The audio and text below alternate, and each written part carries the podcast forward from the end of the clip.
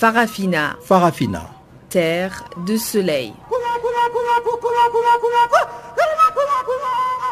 Farafina. Farafina. Un magazine d'infos africaine. Présentation Jacques Kouakou. Deux attaques perpétrées le week-end ce lundi en ville de Béni au nord Kivu à l'est de la RDC. Plus ou moins 12 personnes ont été tuées par des présumés rebelles de l'ADF.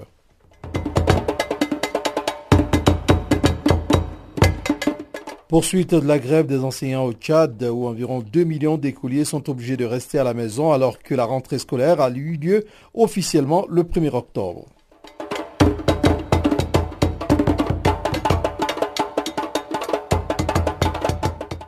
Et puis élaborer un budget citoyen 2019 afin de favoriser la transparence dans la gestion des affaires publiques et la participation citoyenne, ce sera un élément de la Côte d'Ivoire.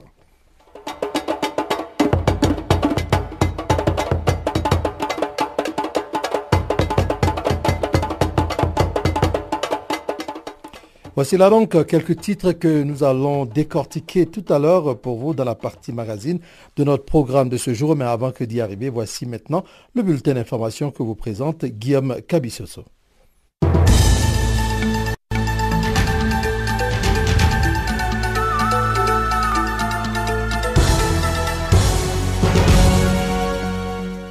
Merci Jacques Kouakou, auditeur de Canal Afrique. Bonjour à toutes, bonjour à tous.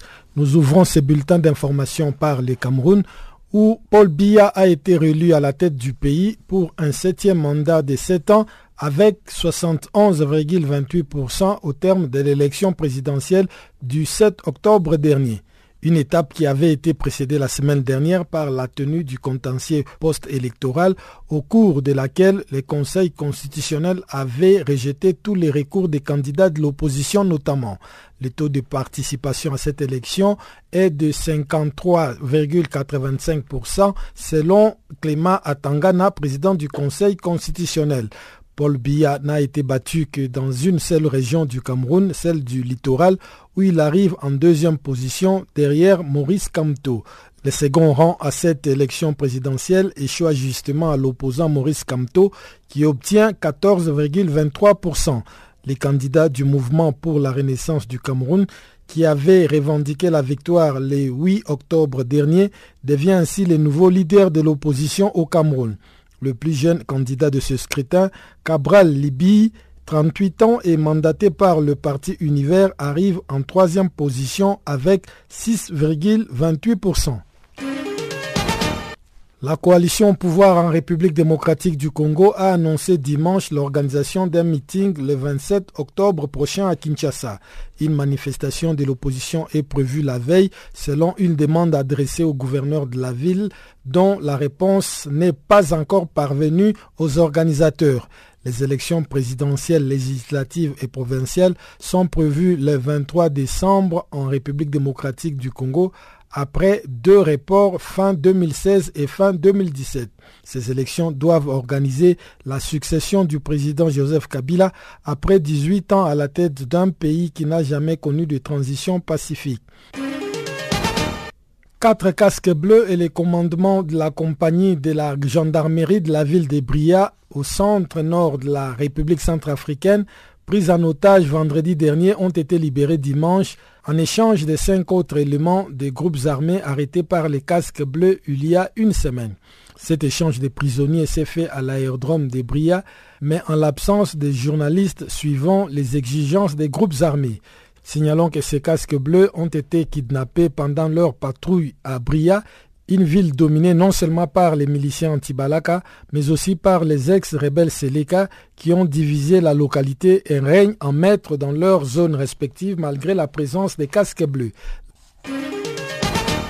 Direction à présent le Mali où une dizaine de partis et d'associations de la société civile ont créé dimanche à Bamako un front pour sauver le Mali après le report des élections législatives. La nouvelle coalition appelée Convergence des forces patriotiques pour sauver le Mali est composée d'organisations dirigées notamment par d'anciens candidats à la présidentielle comme l'ancien ministre Moussa Sinko Koulibaly et Oumar Mariko du parti Solidarité africaine pour la démocratie et l'indépendance. Les membres du Front accusent le pouvoir d'avoir usé d'un tripatouillage juridique pour obtenir de la Cour constitutionnelle les reports des législatives. Ces législatives prévues en novembre-décembre ont été reportées à 2019 sur décision justement de la Cour constitutionnelle prolongeant de six mois les mandats des députés à la demande de l'Assemblée nationale. Le 6 octobre dernier, les dirigeants d'une trentaine de partis d'opposition, des candidats à la présidentielle, des syndicalistes et des associations ont annoncé la création d'une large coalition dénommée Front pour la sauvegarde de la démocratie afin de dénoncer les fraudes et les nombreuses irrégularités, les bourrages d'urnes et la falsification des résultats. Le Niger va indemniser à hauteur de 3 millions d'euros des centaines d'enfants de la ville de Tibiri victime il y a une vingtaine d'années de malformations graves après avoir bu de l'eau à forte teneur en fluor. Ces scandales avaient été révélés en 2000 par l'Association nigérienne de défense des droits de l'homme après avoir été alertés par des médecins inquiets de la multiplication des cas de malformations graves chez les enfants âgés de 15 mois à 15 ans.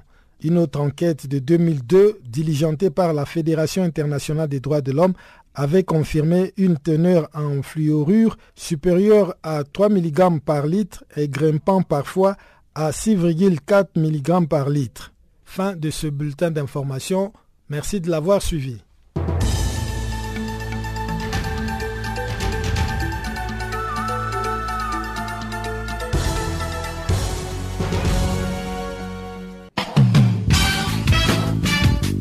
Nouveau sur Channel Africa. Farafina, votre programme en français, change d'horaire sur nos différentes plateformes. À partir du 1er novembre 2017, retrouvez-nous de 16h à 17h en temps universel sur DSTV, canal 802 et sur Internet live streaming à l'adresse channelafrica.co.za. En ondes courtes et sur satellite, retrouvez-nous tous les jours à la même heure, de 16h à 17h en temps universel, mais aussi en rediffusion de 23h à minuit. Channel Africa, la perspective africaine.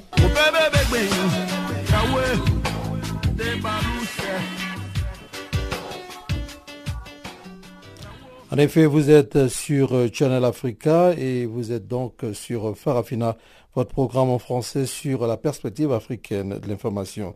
Ribino Ibrahim est à la technique, je suis Jacques Kouakou à ce microphone avec vous pour à peu près une heure d'information panafricaine qui va nous mener tout de suite dans la page magazine que nous ouvrons maintenant au, euh, en RDC précisément. Deux attaques perpétrées le week-end et ce lundi à, Béni, c'est dans le nord Kivu, à l'est de la RDC. Il y avait environ 12 personnes qui ont été tuées par des présumés rebelles de l'ADF. Et pour protester, les jeunes se sont pris aux édifices de l'État où quelques bureaux ont été incendiés. Ce matin, une position de FARDC à Païda, à la périphérie de la ville de Béni, a été attaquée.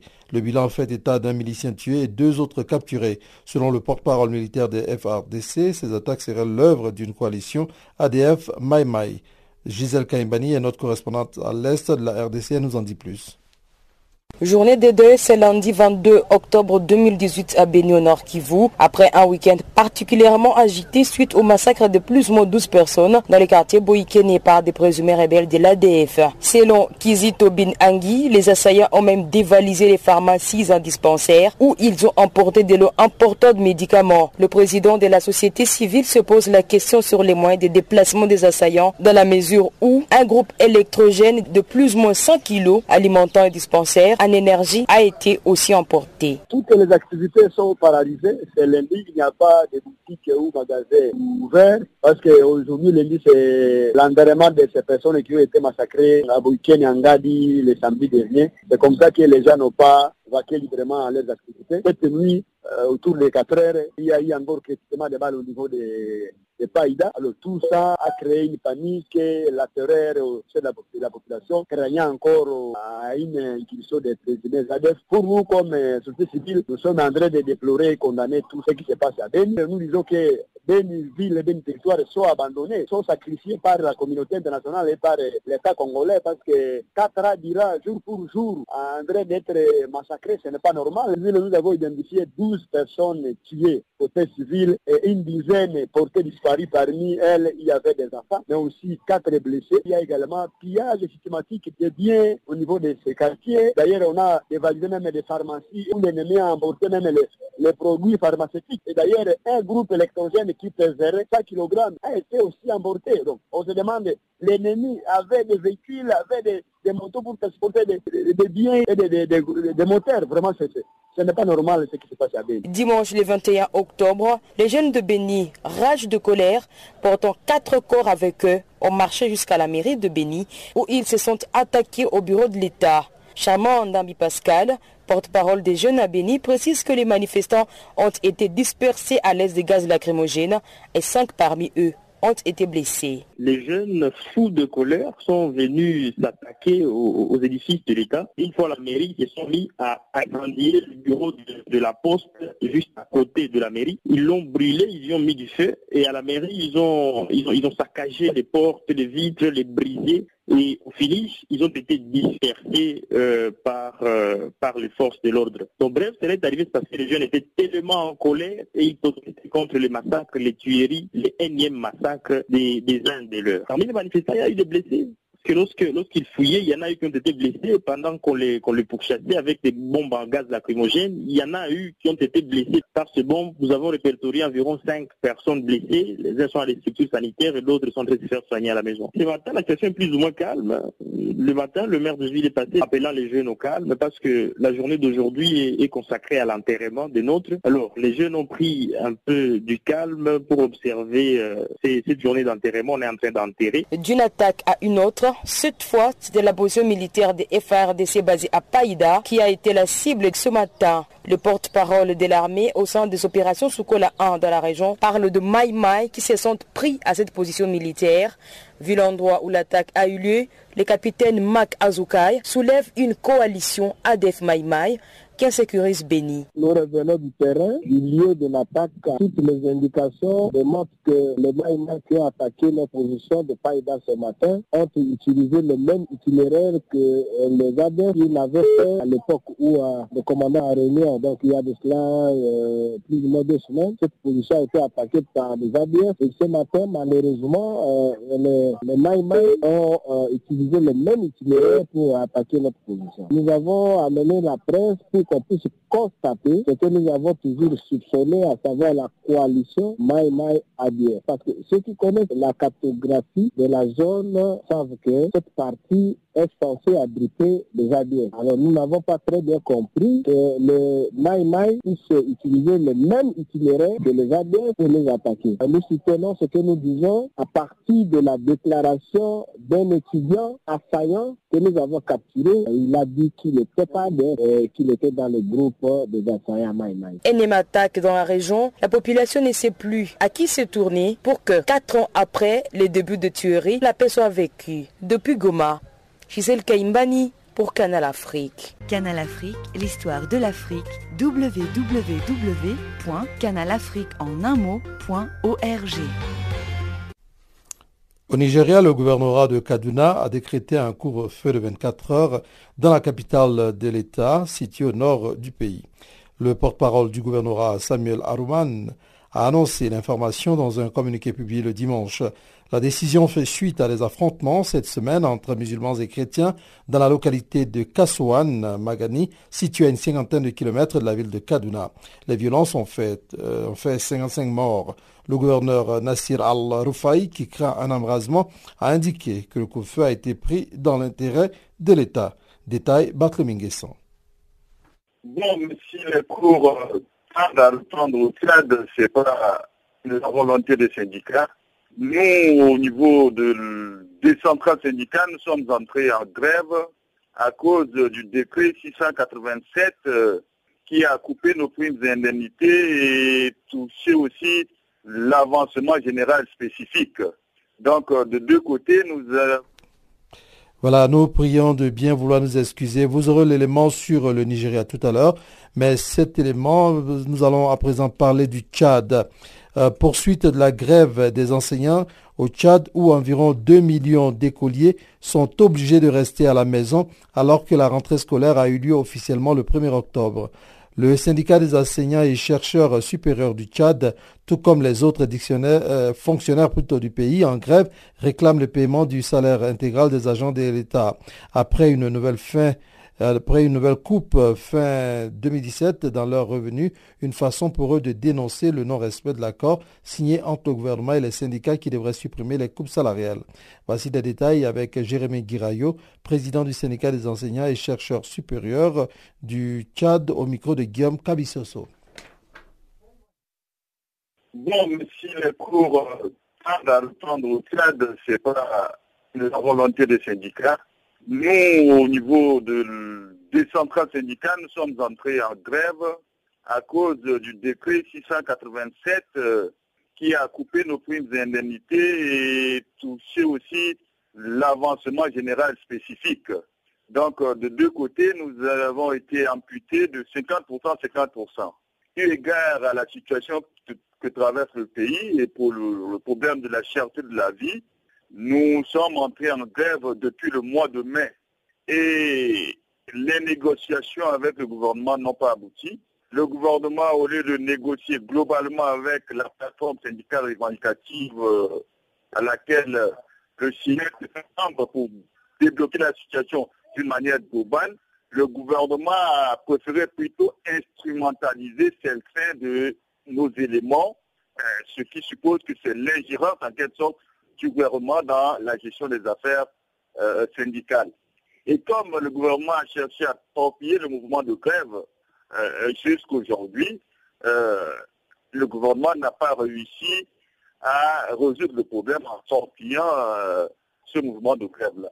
Voilà pourquoi jusqu'aujourd'hui, les cours pris dans les institutions supérieures et même au niveau des secondaires, il n'y a pas eu de reprise.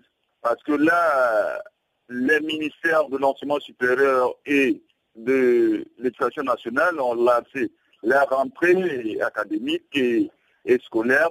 Mais jusqu'au moment où je suis en train de vous parler, euh, les, universités et institutions sont restées fermées et les établissements scolaires publics aussi sont fermés. Seuls les privés fonctionnent ici au Tchad. Donc voilà en quelque sorte les raisons de la non-reprise des activités et établissements au stade. Monsieur Jérémy, sur quel point achoppent euh, ces négociations entre, d'une part, votre syndicat et les gouvernements, quand on sait que euh, le gouvernement a quand même proposé d'apurer les salaires qui ont été amputés à la fin de ce mois d'octobre. Le gouvernement n'a jamais fait une proposition à, la plateforme syndicale revendicative pour la première fois, la plateforme fait la proposition au gouvernement. Le gouvernement nous a dit que c'est une proposition irréaliste et irréalisable. Pourtant, nous avons demandé que le gouvernement nous rétablisse en quelque sorte les AGS à hauteur de 50%, soit 25% de ce qu'ils ont coupé, et le reste, on va échelonner. Ça nous permettra de, redémarrer les activités et essayer de travailler pour euh, disons, euh, nettoyer le fichier de la solde, essayer aussi de voir du côté des génies euh, et rétablir graduellement le problème des AGS qui ont été coupés. Donc au niveau de la plateforme syndicale, nous avons laissé les ordres de revendication en stand-by et nous sommes campés seulement sur les AGS qui ont été coupés à 50%. Donc nous demandons au gouvernement le décret 687 a été pris unilatéralement et appliqué horizontalement et verticalement. Donc, euh, nos primes sont coupées pour les indemnités. ont subi une baisse de 50%.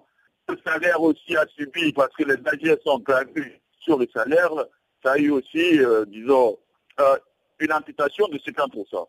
Et face à la cherté de vie, nous ne pouvons pas tenir. Donc, nous demandons au gouvernement de rétablir en quelque sorte de la geste et les négociations vont se poursuivre pour essayer d'arriver au rétablissement entier des AGS. Mais pour le moment, on peut conclure que le dialogue est interrompu ou plutôt il s'agit là d'un dialogue des sourds Non, le dialogue n'est pas interrompu. Le dialogue n'est pas interrompu. Il y a des négociations qui se font avec le gouvernement, mais surtout nous ne sommes pas encore, nous ne sommes pas arrivés sur un compromis qui doit nous conduire à, à la signature d'un accord. Farafina. Farafina. Terre de soleil. Farafina. Farafina. Un magazine d'infos africaine. Voici à présent l'élément sur le Nigeria que nous annoncions un peu plus tôt. Un couvre-feu de 24 heures a été décrété dans la ville de Kaduna et ses environs avec effet immédiat. C'est le porte-parole du gouvernorat Samuel Arouan qui a annoncé l'information dans un communiqué ce dimanche. Le gouverneur de Kaduna Nassir El Rufai s'est exprimé sur Twitter. Il a demandé aux habitants de respecter les consignes et de ne pas sortir de chez eux. La décision de couvre-feu survient après des violences entre jeunes chrétiens et musulmans qui ont fait 55 morts cette semaine. Les affrontements se sont déroulés à Kasuwan Magani, une localité située à une cinquantaine de kilomètres de la ville de Kaduna. Les violences ont éclaté jeudi entre les musulmans Aoussa et chrétiens de l'ethnie Adara à la suite d'une dispute survenue au marché local. Dans la foulée, des jeunes Adara ont mené des représailles sanglantes contre la communauté musulmane de la ville où de nombreuses maisons ont été incendiées. Le président nigérien Mohamedou Bouhari a condamné samedi les tueries. Le chef de l'État nigérien a trouvé inquiétantes les fréquentes effusions de sang dues à des malentendus qui pourraient être réglés pacifiquement. M. Bouhari a ajouté qu'aucune culture ou religion ne pouvait justifier le mépris pour le caractère sacré de la vie humaine. Le couvre-feu a été décrété alors que des rumeurs se propageaient dimanche sur l'imminence d'autres représailles, des groupes de jeunes Aoussa ayant commencé à vandaliser des voitures autour du principal marché de Kaduna. Le gouverneur Nassir El Rufai, qui craint un embrasement de sa région, a expliqué que la décision de couvre-feu a été prise dans l'intérêt de l'État. La zone de Kaduna est située dans la ceinture centrale du Nigeria. Elle constitue un point de rencontre entre le nord majoritairement musulman et le sud principalement chrétien. La zone est en proie à des tensions entre ces différentes communautés religieuses. Il faut dire que Kaduna, la capitale de l'État éponyme, a connu une recrudescence de violence en 2002 quand plus de 3000 personnes ont été tuées en quelques jours pendant l'organisation du concours de Miss Monde. L'événement devait initialement se tenir à Abuja, la capitale fédérale du Nigeria. Les musulmans s'y étant opposés, la compétition a finalement été annulée. Depuis lors, la ville de Kaduna est divisée en deux, les communautés musulmanes et chrétiennes occupant respectivement le nord et le sud de la cité. En février dernier, des violences avaient fait au moins 10 morts et des centaines de maisons avaient été brûlées. 65 personnes suspectées d'avoir pris part aux violences avaient été arrêtées et traduites en justice. Le procès est toujours en cours. Barthélémy Nguessan pour Channel Africa.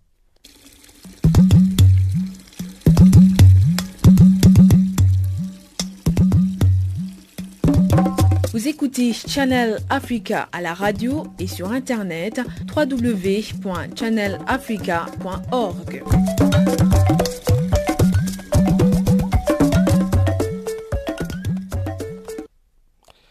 Élaborer un budget citoyen en 2019 afin de favoriser la transparence dans la gestion des affaires publiques et la participation citoyenne. C'est l'engagement que vient de prendre la Côte d'Ivoire dans le cadre de l'Open Government Partnership ou encore du Partenariat pour un gouvernement ouvert, une initiative qu'elle a rejoint en 2015.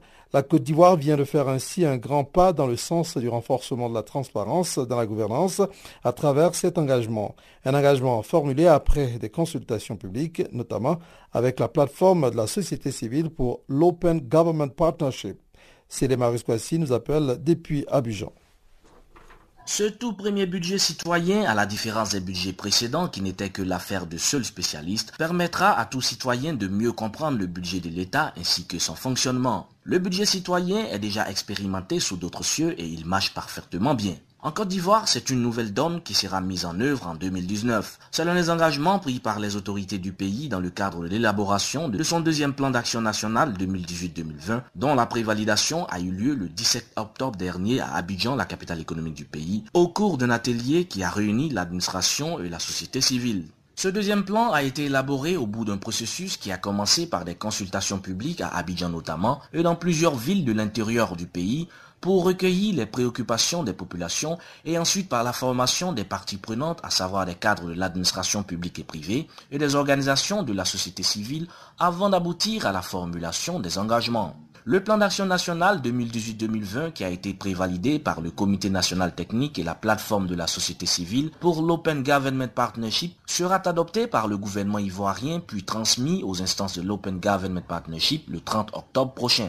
En s'engageant à rejoindre l'Open Government Partnership ou le partenariat pour un gouvernement ouvert, la Côte d'Ivoire, à l'instar des autres pays, des gouvernements et organisations de la société civile que rassemble cette initiative, s'engage à respecter les principes de transparence de l'action publique, de participation des citoyens à l'élaboration et à l'évaluation des politiques publiques, à l'intégrité de l'action publique et des agents publics et à l'utilisation des nouvelles technologies en faveur de l'ouverture et de la rédévabilité désignée sous le thème de l'open data. Tous ces engagements visent à renforcer la transparence dans la gouvernance, la redevabilité et surtout la participation des citoyens à l'action publique. Tous les deux ans, les pays membres de l'Open Government Partnership élaborent en concertation avec la société civile des plans d'action nationaux qui rassemblent leurs engagements en faveur de la transparence. Ainsi, le budget citoyen est un élément très important évalué par les instances d'évaluation de l'Open Government Partnership. En 2019, le budget citoyen qui sera mis en œuvre par les autorités ivoiriennes permettra aux citoyens ivoiriens d'améliorer leur participation dans le processus budgétaire du pays, une participation qui, pour le reste, est très faible. Selon le dernier rapport sur le budget ouvert réalisé en 2017 par l'International Budget Partnership, la Côte d'Ivoire est classée 86e sur 115 pays évalués avec un score de 24 points sur 100. Ce rapport souligne également qu'en plus du fait que la Côte d'Ivoire n'offre aucune possibilité au public de participer au processus budgétaire, le pouvoir législatif dans le pays assure un contrôle limité pendant la phase de planification du cycle budgétaire et un contrôle très faible pendant la phase d'exécution du cycle budgétaire. Ainsi, cette initiative de la mise en œuvre du budget citoyen permettra à la Côte d'Ivoire d'accentuer la lutte contre la corruption et d'aller vers une plus grande transparence dans sa gouvernance. Depuis Abidjan, c'est les Marius Kwasi pour Canal Afrique.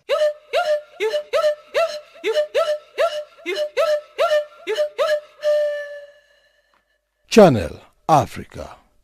Musique et son de l'Afrique. Nous allons marquer maintenant une pause musicale, juste le temps de souffler un peu. On se retrouvera tout à l'heure pour le bulletin économique que va vous présenter euh, Barthélemy Guessant. Mais en attendant, voici Miss Lolo. C'est de Frédéric Ewimewe de la Côte d'Ivoire. J'ai dans mes jeux de jambes, sur la rue Pressel, j'ai trafiqué tellement de go. Elle s'appelle Miss Lolo. Si tu l'as dit, son wagon, ton cœur fou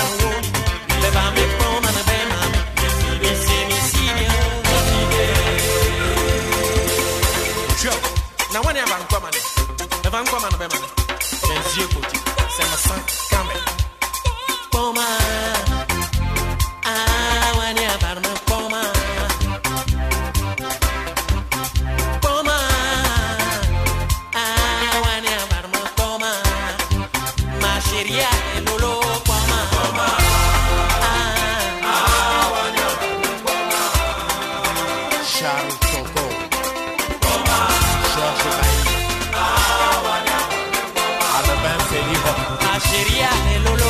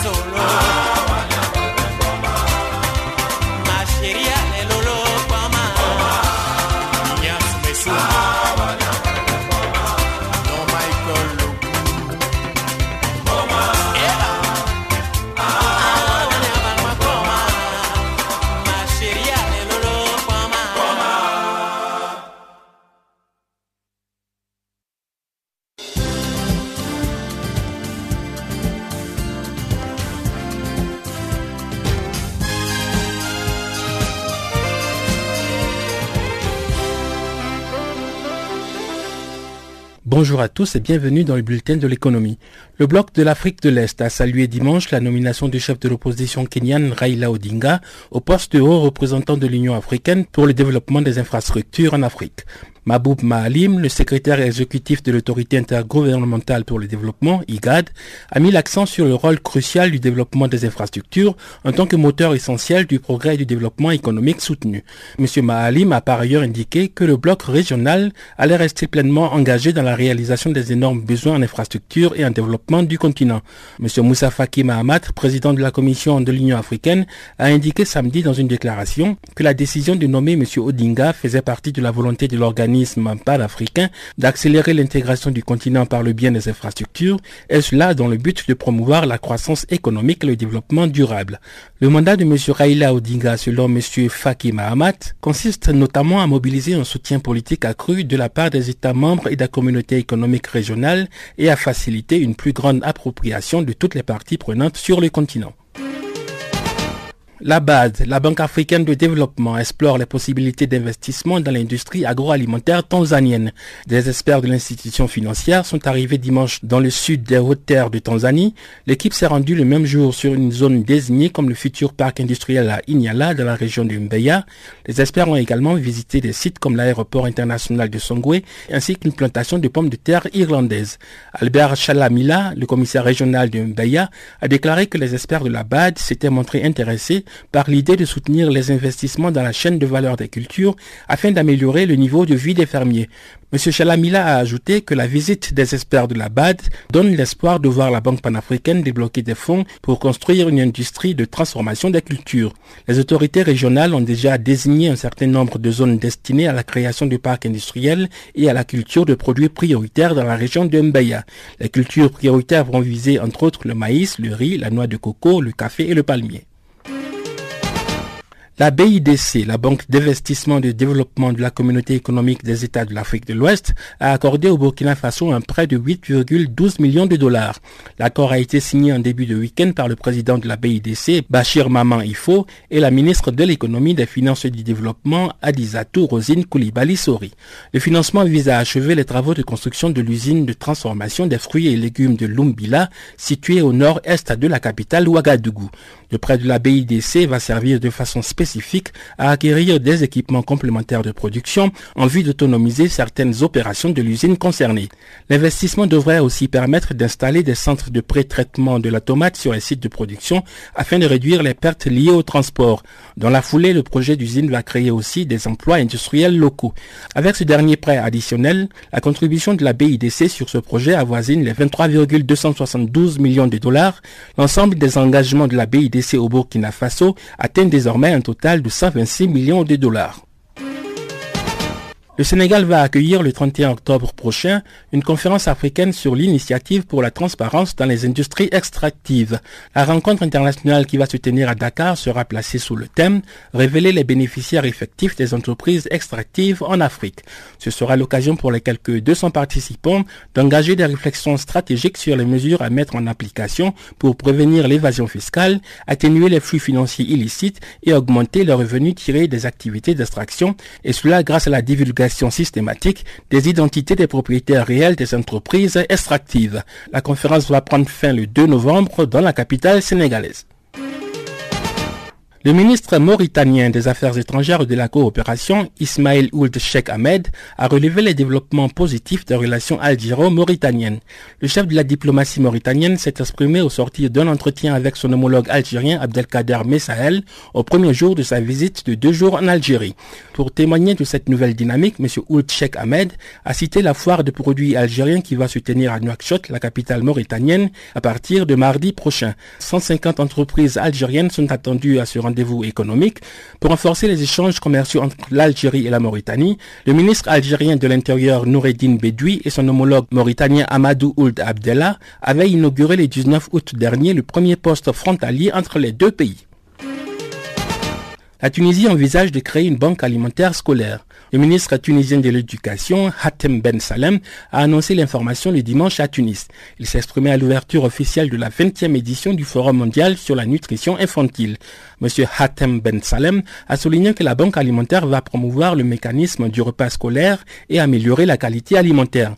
Mis à part la contribution de l'État, le financement de cette banque sera assuré par le secteur privé et la société civile. Voilà, c'est la fin de ce bulletin de l'actualité économique. Merci de l'avoir suivi.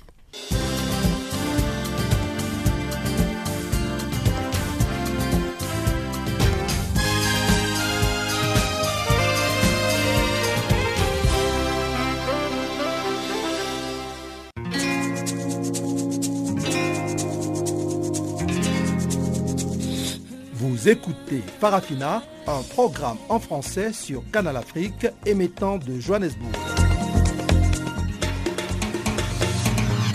Pour vos réactions à nos émissions, écrivez-nous soit à l'adresse électronique suivante farafina.channelafrica en un seul ou envoyez-nous un SMS au numéro qui suit 00 27 833 81 56 59.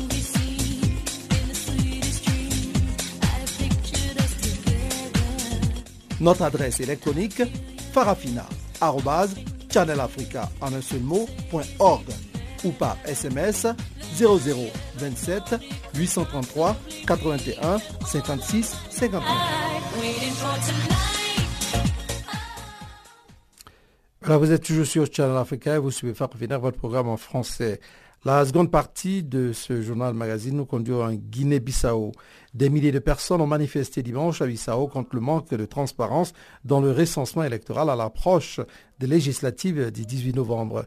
Voici des détails ici avec Guillaume Cabissoso. La marche à l'appel d'une vingtaine de partis d'opposition s'est déroulée dans un quartier au centre de Bissau, au siège du gouvernement, sur la route de l'aéroport, sur une quinzaine de kilomètres. Elle a été encadrée sans incident par la police. Le recensement électoral en Guinée-Bissau a commencé le 20 septembre et devrait durer jusqu'au 20 octobre. Les manifestants à pied sur des camions ou d'autres véhicules portaient dimanche des pancartes et des affiches sur lesquelles on pouvait lire notamment Stop au recensement frauduleux. Le chef du Parti de la Rénovation sociale, deuxième formation parlementaire, a déploré le manque d'ouverture du Premier ministre Aristide Gomez à dialoguer avec l'ensemble des partis politiques alors que ces derniers ont, selon lui, les droits d'être informés de l'évolution du processus électoral. Les opérations d'inscription sur les listes électorales s'est déroulées avec 220 000 électeurs inscrits à ce jour, soit 25% du nombre global estimé d'électeurs a déclaré jeudi à la presse Alain Sanka, directeur général du Bureau technique d'appui au processus électoral rattaché au ministère de l'administration territoriale. Les élections législatives en Guinée-Bissau doivent permettre de dénouer la crise politique qui traverse les pays depuis la destitution en août 2015 par le chef de l'État de son premier ministre Domingos Pereira, chef du Parti africain pour l'indépendance de la Guinée du Cap-Vert, auquel le président Vaz appartient également.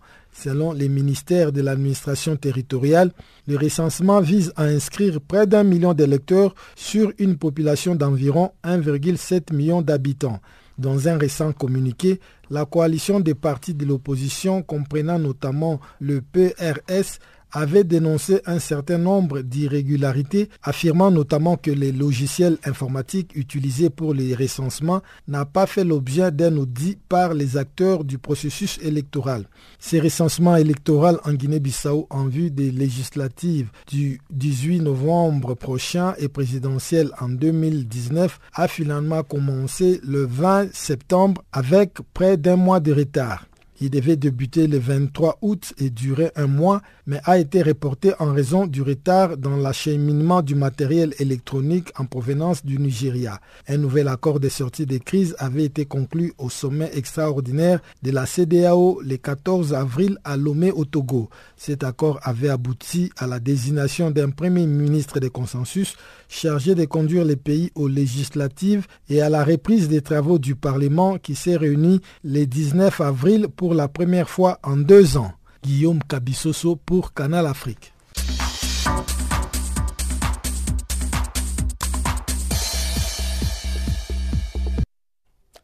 Un migrant a été tué le dimanche à la frontière entre le Maroc et l'enclave espagnole de Melilla. Le Maghreb arabe presse, l'agence de presse officielle marocaine, a confirmé l'information ce lundi, indiquant par ailleurs que 12 soldats marocains ont été blessés lorsqu'ils ont voulu empêcher 300 migrants d'escalader la clôture qui sépare le royaume chérifien et Melilla. Le ministère marocain de l'Intérieur a de son côté déclaré ce lundi que 141 migrants ont été arrêtés lors de cette opération. Détail, Batlemingues encore une fois. L'agence de presse officielle marocaine dénommée Maghreb Arab Press a indiqué lundi que 12 militaires marocains ont été blessés à la frontière marocaine. Les militaires avaient tenté ce dimanche d'empêcher 300 migrants qui tentaient d'escalader la clôture dressée entre le Maroc et l'enclave espagnole de Melilla. Le Maghreb Arab Press a rapporté par ailleurs la mort d'un migrant survenu lors de l'incident à la frontière du Maroc.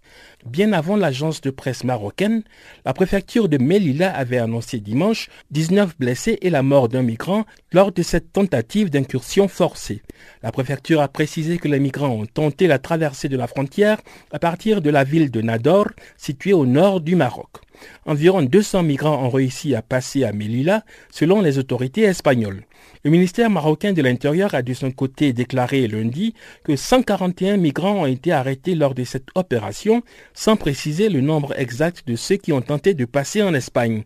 Le ministère a souligné que les migrants interpellés seront renvoyés vers leur pays d'origine. La frontière qui sépare le Maroc et l'enclave de Melilla est protégée par deux grillages de 6 mètres de haut surplombés de barbelés coupants. Ce sont les deux seules frontières terrestres qui séparent l'Afrique et l'Union européenne. Elles sont situées le long des enclaves espagnoles de Melilla et de Ceuta. L'Espagne est devenue la première porte d'entrée de l'immigration clandestine en Europe. Selon l'Organisation internationale pour les migrations, plus de 47 000 migrants sont entrés sur le territoire espagnol depuis le début de l'année. Environ 5 000 d'entre eux ont passé la frontière de l'Espagne par voie terrestre. Le Maroc constitue un pays de transit pour des milliers de migrants originaires d'Afrique subsaharienne qui espèrent se rendre en Europe. Les autorités marocaines font mention de 54 000 tentatives de passage avortées depuis le début de l'année. Le Maroc multiplie depuis le mois de juin des rafles musclées pour dissuader les migrants. Ces opérations sont suivies de rapatriements forcés de milliers de migrants subsahariens, ce qui suscite de vives critiques de la part des défenseurs des droits humains. Barthélémy Nguessan pour Channel Africa. Farafina. Farafina. Terre de soleil. Farafina. Farafina. Un magazine d'infos africaine. Une réunion organisée à Genève par l'Institut des Nations Unies pour la formation et la recherche en un projet UNITAR a fait ressortir que l'augmentation du nombre de femmes en uniforme déployées dans les opérations militaires et policières de maintien de la paix reste la responsabilité de tous. Lors d'un panel organisé vendredi dernier, Luis Carrillo, conseiller pour les questions de police à l'ONU, a insisté sur la responsabilité des États membres, mais aussi de l'ONU et des pays hôtes pour arriver à une parité entre les gens dans les missions des Nations Unies.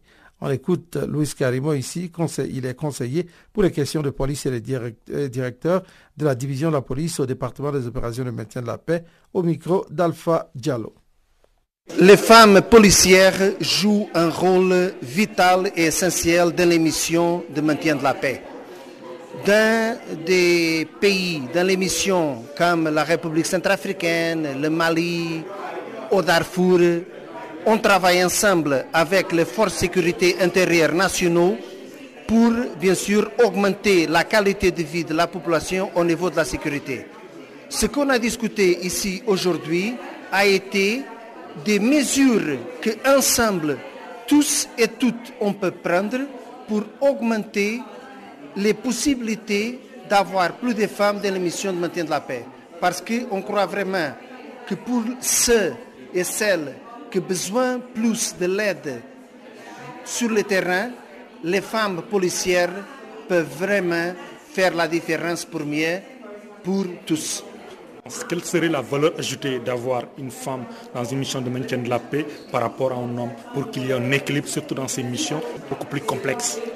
Quand on est dans une mission de maintien de la paix, il y a parfois des groupes vulnérables qui ont besoin plus d'aide. Les victimes de crimes, les réfugiés, les déplacés internes, les plus âgés, les enfants et les femmes apportent à l'émission de maintien de la paix une façon de faire les choses et une façon d'interagir avec la population, avec des groupes de risque, avec des personnes qui ont besoin de notre aide d'une façon plus facile. Et, comme j'ai dit, c'est une responsabilité de tous, des, des États membres, des Nations Unies, des pays hôtes, et bien sûr à l'interne des Nations Unies, nous au niveau de la police des Nations Unies, mais aussi nos collègues militaires et civils, on veut faire un bon travail sur les terrains. Mais quelles sont les barrières et les obstacles auxquels vous faites face pour encourager les États à faire venir des femmes policières au niveau des missions?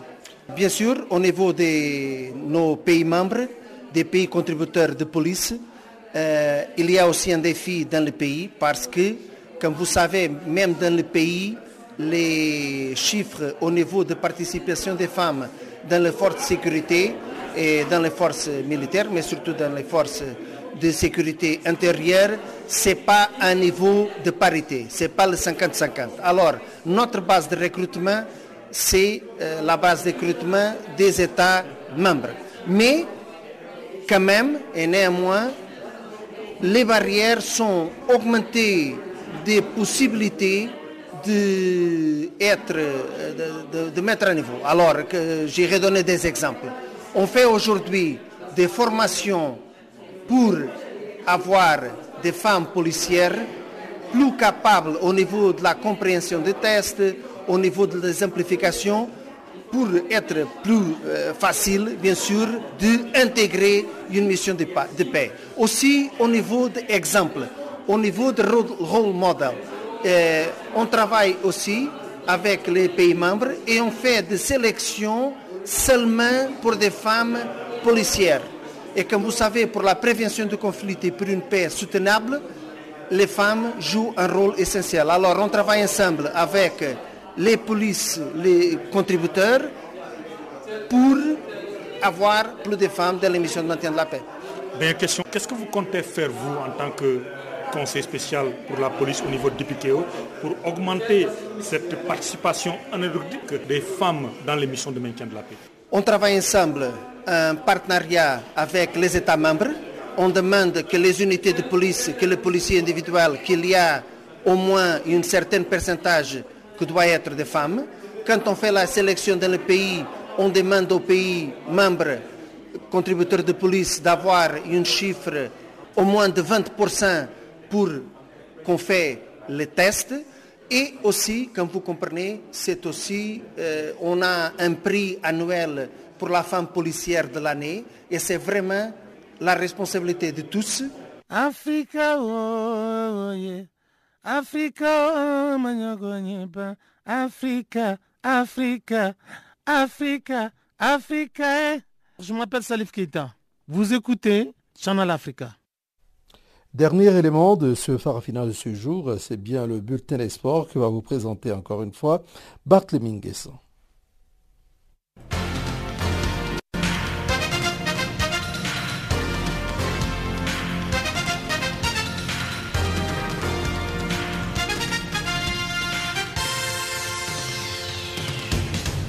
Bonjour à tous et bienvenue dans ce bulletin de l'actualité sportive. Démarrons cette édition par du football. Le tirage au sort de la Coupe d'Afrique des Nations féminines 2018 a eu lieu ce dimanche à Accra, au Ghana. Dans le groupe A, on retrouve le pays hôte, le Ghana, qui est en compagnie de l'Algérie, le Mali et le Cameroun. Les Lions indomptables camerounaises font figure de favorites dans cette poule. Elles ont été finalistes de la compétition en 1991, en 2004, en 2014 et en 2016. Les Nigérianes, double tenantes du titre, sont logées dans le groupe B où elles vont en découdre avec l'Afrique du Sud, le Kenya et la Zambie.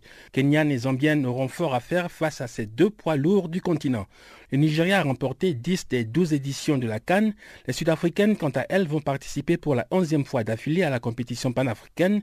Les Banyana Banyana n'ont manqué les demi-finales qu'à deux reprises, notamment en 1998 et en 2004. Les deux premières de chaque groupe vont se qualifier pour les demi-finales qui auront lieu le 27 novembre. Il faut dire que la Coupe d'Afrique des Nations féminines 2018 va démarrer dans quelques semaines, notamment le 17 novembre au Ghana. La fin du tournoi est prévue pour le 1er décembre.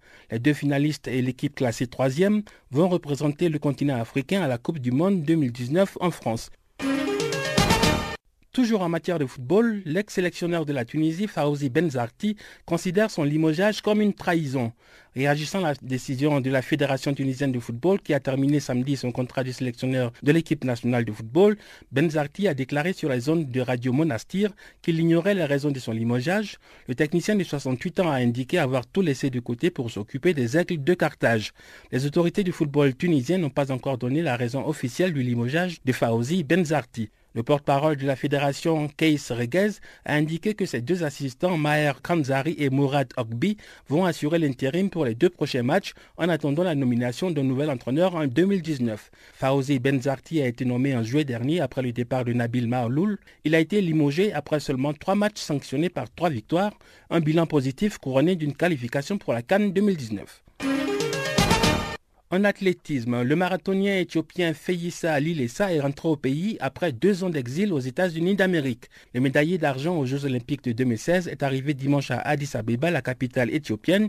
Feyissa Lilesa n'était plus revenu dans son pays depuis son geste symbolique antigouvernemental effectué au moment de franchir en deuxième position la ligne d'arrivée au marathon des JO de Rio.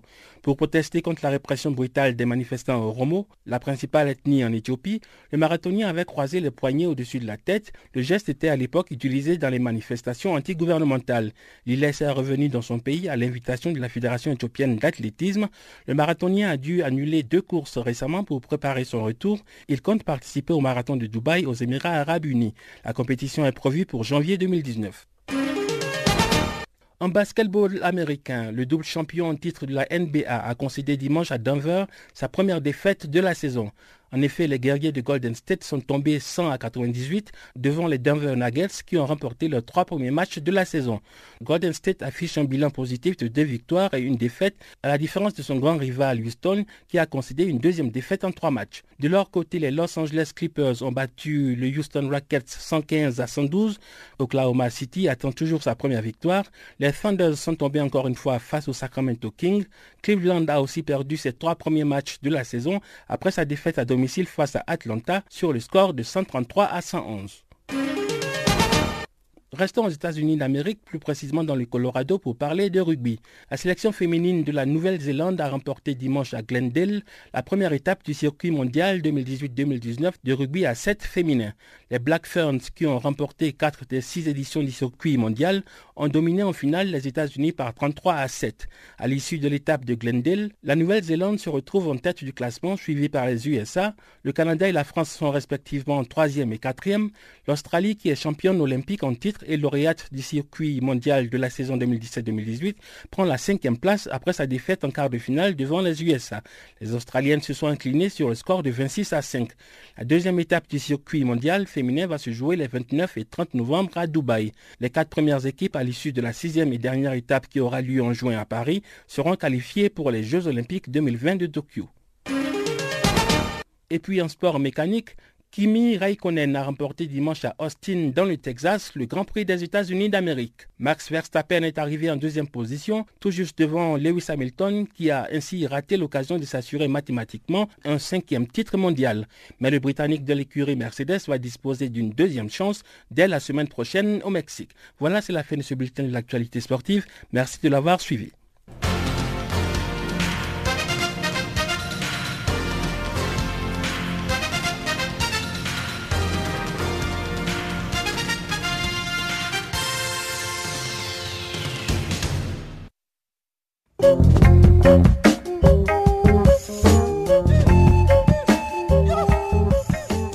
Voici qui m'a fin donc à Farafina pour aujourd'hui. Farafina qui a donc été mise en onde par Adriane Kenny, à qui je m'associe ainsi que tous nos correspondants et nos confrères qui nous ont aidés à préparer ce programme pour vous. On va se retrouver demain à la même heure sur la même fréquence bien entendu. En attendant, portez-vous bien et à très bientôt. Au revoir.